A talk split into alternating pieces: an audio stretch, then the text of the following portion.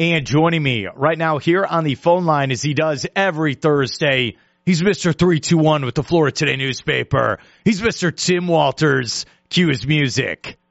There's no I in team, but there is in Tim.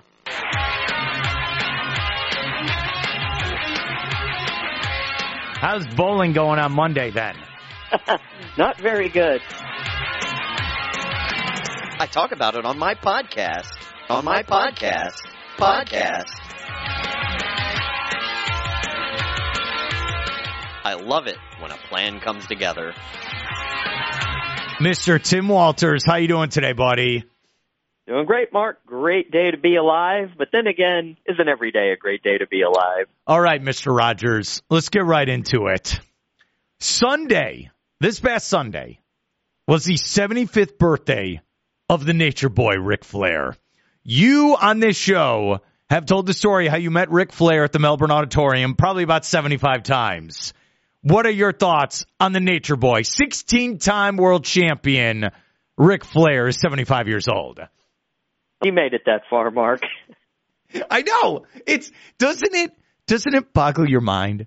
All the wrestlers who have passed away over the years, but somehow Ric Flair is still alive with his lifestyle. Yeah, and and sadly we lost another one yesterday uh, in Virgil, who started yeah. out as the bodyguard for the Million Dollar Man, Ted DiBiase. He was also called Vincent in WCW, and he uh, was part of the NWO late, but you know, sad when that type of news hits. And then you also see, uh, you, you know, uh, just how Ric Flair at 75 years old, how many of these guys he's outlived. It's crazy. So this weekend, I think in North Carolina, there is a pay per view where Sting is going to have his retirement match. I looked it up. I know you're big in research, so I brought the Thunder as well. Sting is 65 years old and then his manager that night is going to be 75 year old Ric Flair. Man, you and me, we're a bunch of whippersnappers compared to these guys. Yeah, and you know what? At 75 and 65, those two would beat the tar out of you and I if we were to take them on in a tag team match. All right, all right, all right, all right. I like this scenario. Who do you take on? Like, we're the tag team. Do I fight Sting or Ric Flair? Who do you want? Yeah, I'd let you take on Sting because uh, I want to see if I can still absorb a Ric Flair chop. I take the Stinger splash. That's what you're saying. I got to take it on. Oh man, what year did you meet Ric Flair at the Melbourne Auditorium? Oh boy, that's now going back. Uh, I want to say 2013 sounds about right. So it was 11 years ago, January of 2013, and he was there because his daughter was uh, just starting out, and she was with NXT, and he was doing an autograph signing that night. And so he came out to the ring with her, and she ended up fighting another uh, person who became prominent, Paige, in the main event that night. And she, of course, won. And then afterwards, I went back to the locker room. I was supposed to have an interview with him, but his assistant told me that he was eating and he would be out in about a half an hour. So I had to just sit backstage for a while. And then he came out and he's like licking his chops. He asked me if he had any food in his teeth. But then he was ready to go. He did a videotaping uh, interview, him and his daughter, each standing on either side of me. It's a great visual because Charlotte's about a half a foot taller than me. And Ric, he wasn't all that much taller than me. He was just so thick and meaty and leathery looking, but it was just, it was a great experience. We're with Tim Walters. It's like you're telling the police, all right, give us the description of the individual. What did you just say about Ric Flair? Leathery? Is that what you said? Yeah, I believe I said he was thick, meaty, and leathery. it's like beef jerky. That's what he is. What was he wearing in this situation? Uh, I mean, he was just wearing. Actually, it's funny. The picture of he and I standing together, we're both wearing a very similar Oxford type button down. His is just a lighter blue to my darker blue, but it's still it's hanging right here in front of me, Mark. I'm just looking at it and smiling. Can you imagine living in a world where Ric Flair is your real father? Not a wrestling storyline, but your actual biological father and the traits that he has have been passed down to you. Could you live in that world, Tim? Oh, it would just be such a bizarre experience, but I think it would be it would be amazing, Mark. I mean, and and I'm sure he's learned a lot over time and you know, he lost a son along the way, Yeah. so he's certainly seen his hardships. He's lived a hard and crazy life. He's been married, I don't know what, about ten, twelve times. No, I don't think it's that many, but you know, he's uh as he said, he's been up and down the road, brother. But you know what? 75 years old, he's still here. He's the dirtiest player in the game. I don't know if you know this. He'll say it to your face. Oh, well, Just the best. He's a kiss stealing, wheeling and dealing son of a gun. I I really mean this. If we meet him again, well, me for the first time, you you're better than me, as we know, as the running joke on this show. If he's like, "Hey, you guys want to get a drink with the Nature Boy?" We have to go. I know we've discussed this before. It there's no I don't care what's going on. Oh, my daughter's got some soccer practice. Don't care. Cancel it. We're going drinking with the Nature Boy, right, Tim? Oh yeah, that would be one of those times where, I, yeah, I would certainly uh, flare over family. You know, maybe I'd wear a T-shirt that says that. But you know, and, and I believe I've told this story before, Mark, but I'll also tell it again. That wasn't my first meeting with Ric Flair. What? When I was 18 years old, uh, right after I graduated high school, uh, a group of our senior class members were doing the annual trip to Cancun.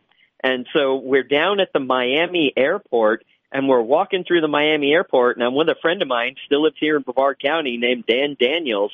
And he taps me on the shoulder. Dan was a big guy. He played football at UCF.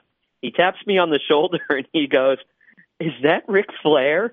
And I turned around and I scream, Oh my God, it's Ric Flair! Woo! And he turns and he gave us the biggest smile. And then Dan, who was a little taller than him, looked at him and he goes, Hey Ric, wanna wrestle?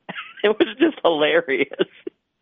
I can't beat that story. You're in Cancun and you meet Ric Flair. What? No, Miami Airport flying to Cancun. Oh, oh, wow. Yeah, I that's yeah, I can't compete with that. So now you need to meet him for a third time. That's what we need to do. Three times a charm. Let's do it. Yeah, absolutely. The first time was just a chance meeting. The second time he had just gotten done eating. The third time we're going drinking with him. I need you to know something. I watched Crocodile Dundee the other day. It was randomly on YouTube. And I bring this up because Ric Flair, uh, again, dirtiest player in the game.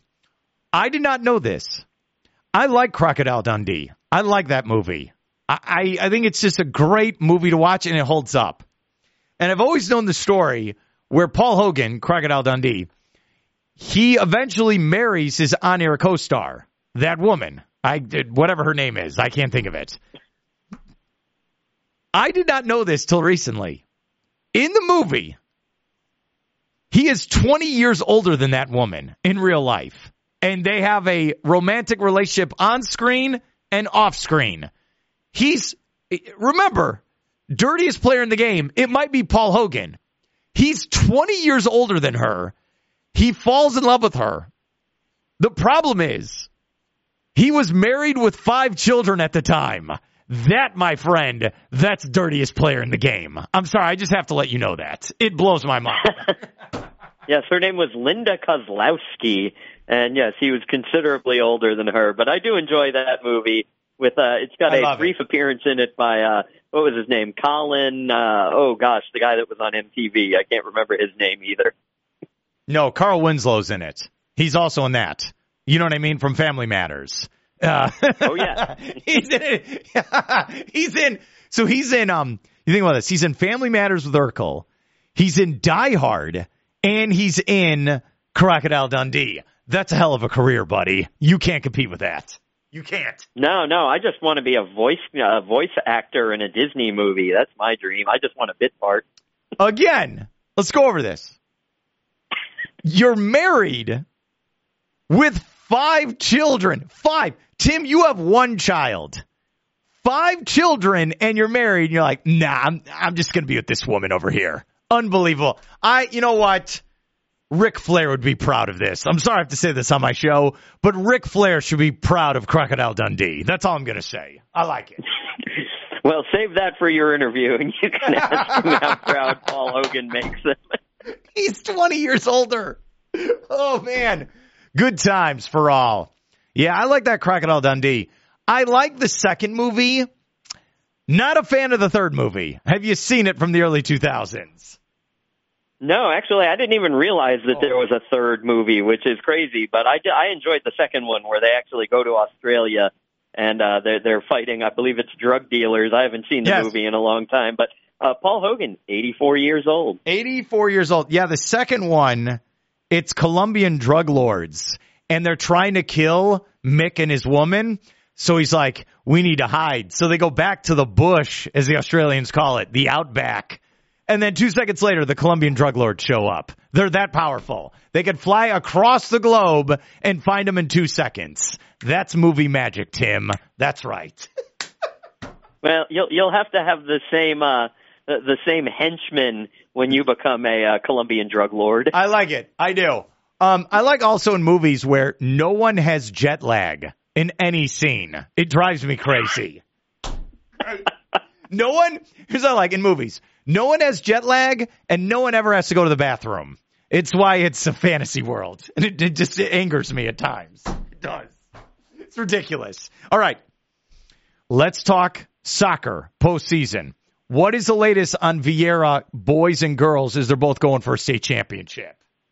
Yeah, sadly, yesterday in the early game, 10 a.m., the Viera girls lost to Eastlake 1-0 in the state semifinal round. Hmm. So the girls will not be playing for a state championship. But then later that night, the uh, boys won two to one, and they will be taking on South Broward on Saturday at 1 p.m. at Spec Martin Stadium in Deland. Uh, they're trying to go back to back. Mark, the boys Nice. won the state title last year, and they could win the 6A title again this year. So for those who have nothing to do Saturday, make the drive up to Deland, cheer on the Viera boys. Hopefully, they bring home back to back state soccer titles. That is very nice. And then we're in full swing for, I don't know, pun on words, baseball and softball for high school, correct, Tim? Yes, everything's getting underway. We also uh, we don't want to forget the wrestlers because they're out Yeah. there working really hard too. So there's a state wrestling this Saturday and basketball. Even though we don't have any teams left in Brevard, uh, basketball is working their way toward the end of the season next Saturday, March 9th. But yeah, now we've got baseball, we've got softball, track and field's about to get going, and Mark. Tomorrow is March 1st. Where, where's the year going? And before you know it, the school year is going to be over. But so many things before then. We got spring break coming up. We've got the NFL combine going on right now. I've got people up there and we've got the draft. So, you know, the, the spring, it's a fun time. The weather's starting to warm up. So, so many things to look forward to. All right, I'm going to put you on the spot, even though we were just talking Crocodile Dundee for no reason. We're here with Tim Walters, Florida Today. I had this discussion on Tuesday. I've not had a chance to discuss it with you. There are rumblings of name, image, and likeness for high school athletes in Florida. I am against it because they're under 18. I just don't believe in it. You cover all levels of sports. What is your thoughts on name, image, and likeness for high school athletes? Well, I mean, Mark, this has kind of been going on for a long time, but mostly within private institutions where they'll pluck a kid from, you know, a public high school, offer them some sort of scholarship. You know, private schools, high schools cost eighteen, twenty, twenty-five thousand dollars uh, or more. So you're essentially paying them anyhow to come play for it. So now I guess it's kind of leveling the field. I mean, we have high schools in this county like Cocoa that are Nike schools, so you're receiving things that other schools may not because you're a top. So, you know, if the if the local, you know, if Skip's Bait and Tackle or Bob's Burger Barn wants to, you know, uh, pay a kid to to go to a high school, look, it's coming. There's no way to stop it, so you may as well legalize it at this point.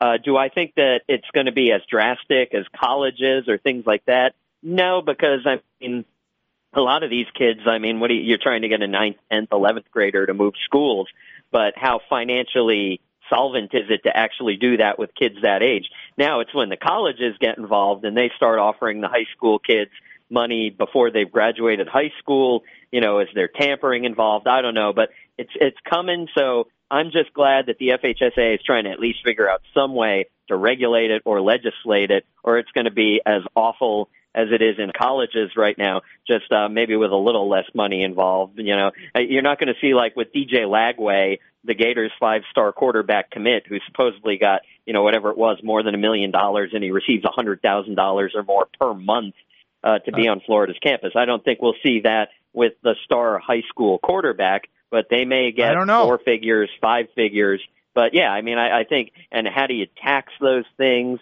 Can you only do it for kids that are 18? You can have a job at 16. I started working at Arby's when I was 16.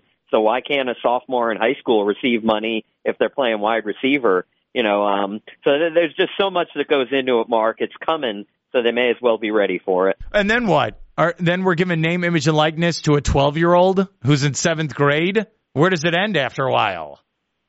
Well, my daughter's nine. She's a very Yeah. talented goalie. So, uh, Mark, there, there's plenty of products we can hawk for uh, goalies. So, uh, if you're out there listening, journalists equal poor people. Help us. Oh. And what about what you said where uh, high school, private high schools might be 20000 a year? What? so ridiculous. I'm sorry. But uh, well, I'll tell you, Mark, and I, I won't uh, I won't uh, indict any of our schools in Brevard County. But when we were looking, when because my daughter does go to a private school, when we were looking at some of the more high end ones here in Brevard County, there was one where kindergarten was close to I think it was twelve thousand dollars. And For it was what? Like, so, oh boy. so they can watch Bluey? What are you doing for $12,000 for the kindergarten? The face painting? Is it to, we're doing Monets after a while? What is this? It's ridiculous. Uh, hey, and at, once you get past the elementary age, that tuition jumped. Incredibly, Mark, into the twenties. So I'm telling you, there are some schools around here that, uh, you know, that maybe that's why parents uh, are, are willing to accept that and have their kids go to that school. So you know, for those who can't, you know, they may as well be able to, uh, you know, take something from from the local, uh, you know, local whatever auto dealer. So uh, and so again, some of those things had already gone on, usually under the table. Now it can be over the table, and maybe the government can get some tax money out of it. This is my thing I said on Tuesday, and I know I'm very brash when I say this. Uh, just make sure you learn to read and write when you go to school. All right. I know you want to play sports, but I have horrible news for a lot of student athletes. Most of you, 99% of you, are not going professional. You're not. So make sure you take advantage of that education you're getting as well. And not, oh, well, I'm going to make a thousand dollars to support this sandwich. I, I know I'm on my soapbox here, but like some of this stuff is getting out of hand, Tim, and that's just my opinion. Yeah, they shouldn't be giving NIL to kids. They should only be giving it to people like you and I, Mark. Yes, I like it. Let's let's go to this. So you're 16 years old. You're working at Arby's here in Brevard County. Are you just like? You, do you have the Letterman's jacket on, driving a Camaro? What what is this, Tim Walters? I need to meet this individual. well, you know, uh, one of the things why I'm I'm okay with athletes getting NIL deals is because I mean, look, I, I obviously didn't have the athletic prowess to to be very good in high school, but I also had to work. You know, that was part of it. And kids who are good athletes, who are after school, who are giving their times to these things, they can't take after school jobs. They can't do things to earn money. So I'm again, I'm I'm okay with kids earning money uh, because they are they're working hard. I mean, kids that play football, the girls that play volleyball and soccer, you know, the amount of work that they put in. Uh, I I'm okay with them recouping some of their losses if you know uh, if if the local gas station wants to have you you know wear a, a patch for their sandwich on your shirt or get you know maybe get a tattoo on your forearm, Mark. No, I'm good. All right. And by the way, uh, I'm not going to any uh, seven on seven tournaments where people are trying to beat up Cam Newton. Did you see this story? Yeah, you know what amazed me is that somehow What? somehow Cam, I mean, he was just like tossing people around What? and fending them off and using their momentum again. He never actually threw a punch No. because he knew all it took was him just mangling one of these guys. So instead, and those were big dudes. Like to me and you, those are big dudes. But Cam Newton, people don't realize the statue of that giant. I mean, what is he? Six foot five and two hundred seventy pounds. Yeah. I mean, that's literally like attacking the Rock. Like you don't want to do that. And so I don't know who these meatheads thought they were, but Cam's like got one guy behind him and he's throwing in a, you know, he's pushing another guy down and his hat somehow never moves. It's like, not a boy, Cam. I mean, I, that that's doing it the right way because he knew, he knew all he's got to do is just, you know, break one guy's jaw and he's screwed. So props to him for fending off those morons. And I hope people see you don't attack a professional athlete who's a giant. NFL defensive players had problems trying to tackle Cam Newton. You're just some guy. who's there. It's so wild. Does that happen when you're in Viera and you're at girls soccer? Are people trying to attack you like it's an 80s action movie? Is that happened? Yeah, in fact, one time I was approached by the Van Buren boys, but luckily I knew their secret symbol, so they left me alone. That's what happened. See, what's funny when you see that video with Cam Newton, at first you think it's like like high school kids are attacking him. No, those are full grown adult men who didn't really, like you said, they didn't plan it out. They didn't. And everyone's everyone's filming it also. Everyone. This is so stupid. It's I do a segment this day and dumb. That might be up there for nominee for day and dumb man of the year. Right there. That's what it is. Um Oh yeah. uh before I let you go, what are you working on podcast wide or, or or articles? What's going on, buddy? Oh, we got all sorts of great stuff. So as you know, Mark, the last couple of weeks I had some good baseball ones with Andre Dawson and Art Shamsky. This week I had on our Palm Beach Post golf expert Tom D'Angelo, who was telling us about the Cognizant Classic, which uh, started today down there in Palm Beach Gardens. And then I have a podcast that's dropping tomorrow with Fred Funk, who many may remember from the PGA Tour, and he won the Players Championship. And I'm interviewing him about that because uh, on the 14th of March starts the 50th anniversary Players Championship. So I'll be up in Jacksonville for four days for that. And Fred Funk gave me a great interview. Just a, a wonderful guy, great storyteller. I mean, you know, he, he actually could tell you a golf story and have you hang on every word, but that's because if you look back at the history of how he won the Players Championship on a Monday, uh, looking like, with bad weather, he had to play half his round from Sunday on Monday, and then he also had to play a full round Monday, and he made just this incredible putt to stave off a three-way tie to win the Players Championship under awful conditions. So, you know, he he retells that story. He talks about this year's, talks about his time on there, and so really good interview with Fred Funk. And then uh, after that, I'll have our our Times Union expert Garry Smits. He's going to be on the podcast because we're doing some fun things around the 50th anniversary of the Players. We're naming our 50 best golfers from all 50 states.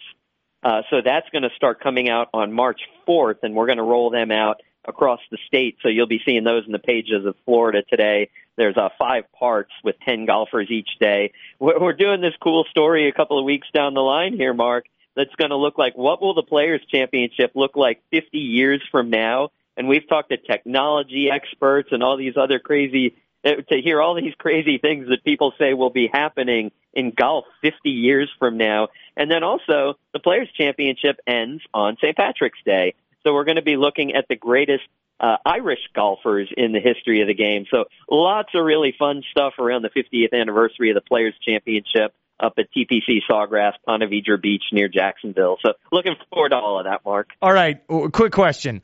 Who has a better name? You brought up two interesting names today. Fred Funk or what did you say your buddy's name? Dan Daniels? What was it? Before? That, that is what his name was. Yes, we called him Danny Daniels, but nowadays I believe he goes by Dan because he's a little more professional. But yeah, Dan Daniels, Fred Funk. Uh, yeah, what's Rick a better name? Fred Funk's a better name. Oh yeah, Fred Funk, yeah, definitely. And uh, you know, I I I didn't ask him, but uh, I should have uh, see if he was related to uh, Terry and Dory Funk, but I don't yeah. think he is. It's like my cousin, where his whole life he's Joey. We always call him Joey, and then he finally put his foot down. He's like, I'm Joe now. Oh, really? You're Joe now. Okay, I got the memo. All right. You know what? I'm gonna. You know what? I'm going by Mark Gerard to sound more French and be a jerk on the air because that's my middle name. Can I do that moving forward? Can you address me as this? Well, Mark Gerard, I I suppose I can. You, you don't want to be Marky, just like I don't oh. want to be Timmy. Timmy sounds like a little kid whose hat's on crooked and who needs a haircut. Hey, Timmy, come here. So what? you don't want to be Marky. I don't want to be Timmy. So uh, you can be Mark Gerard, and I'll stick with Mister Three Two One. Yeah, I'm I'm a Formula One driver from France. I'm Mark Gerard. Uh, yeah, I like this. I do. Yeah. Oh, and by the way, before I let you go, I know you're you got to go here in a second, and we're here at Tim Walters, Florida today. Whatever happened to that Florida Man competition you previewed months ago? Did that ever happen?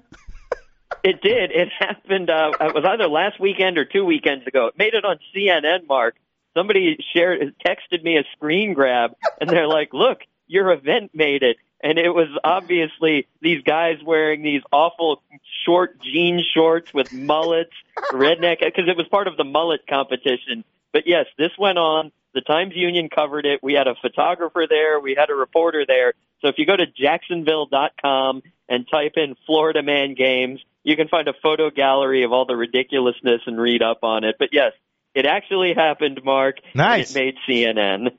I think on Facebook, I'm going to write a post that says, you can now call me Mark Gerard. And I bet you I'll get 200 comments of people destroying me. Do you think it'd happen? I think so. But from now on, I, I feel like if I'm going to call you that, I'm going to have to say it more in a, oh, it's Mark Gerard. Well, everyone calls me Mark Moses, including my relatives who have the same last name as me. It's very bizarre. So, But yeah, you've got one of those names where you always seem to put the two names together, Mark Moses, because there's too many Marks in the world. Yeah. And there's only one other Mark Moses I know of. it's like Fred Funk. His name is Tim Walters. Florida Today newspaper. My man, thanks for your help and have a great day. I appreciate it, Mark. And if I ever learn golf, I'm going to go to Funk U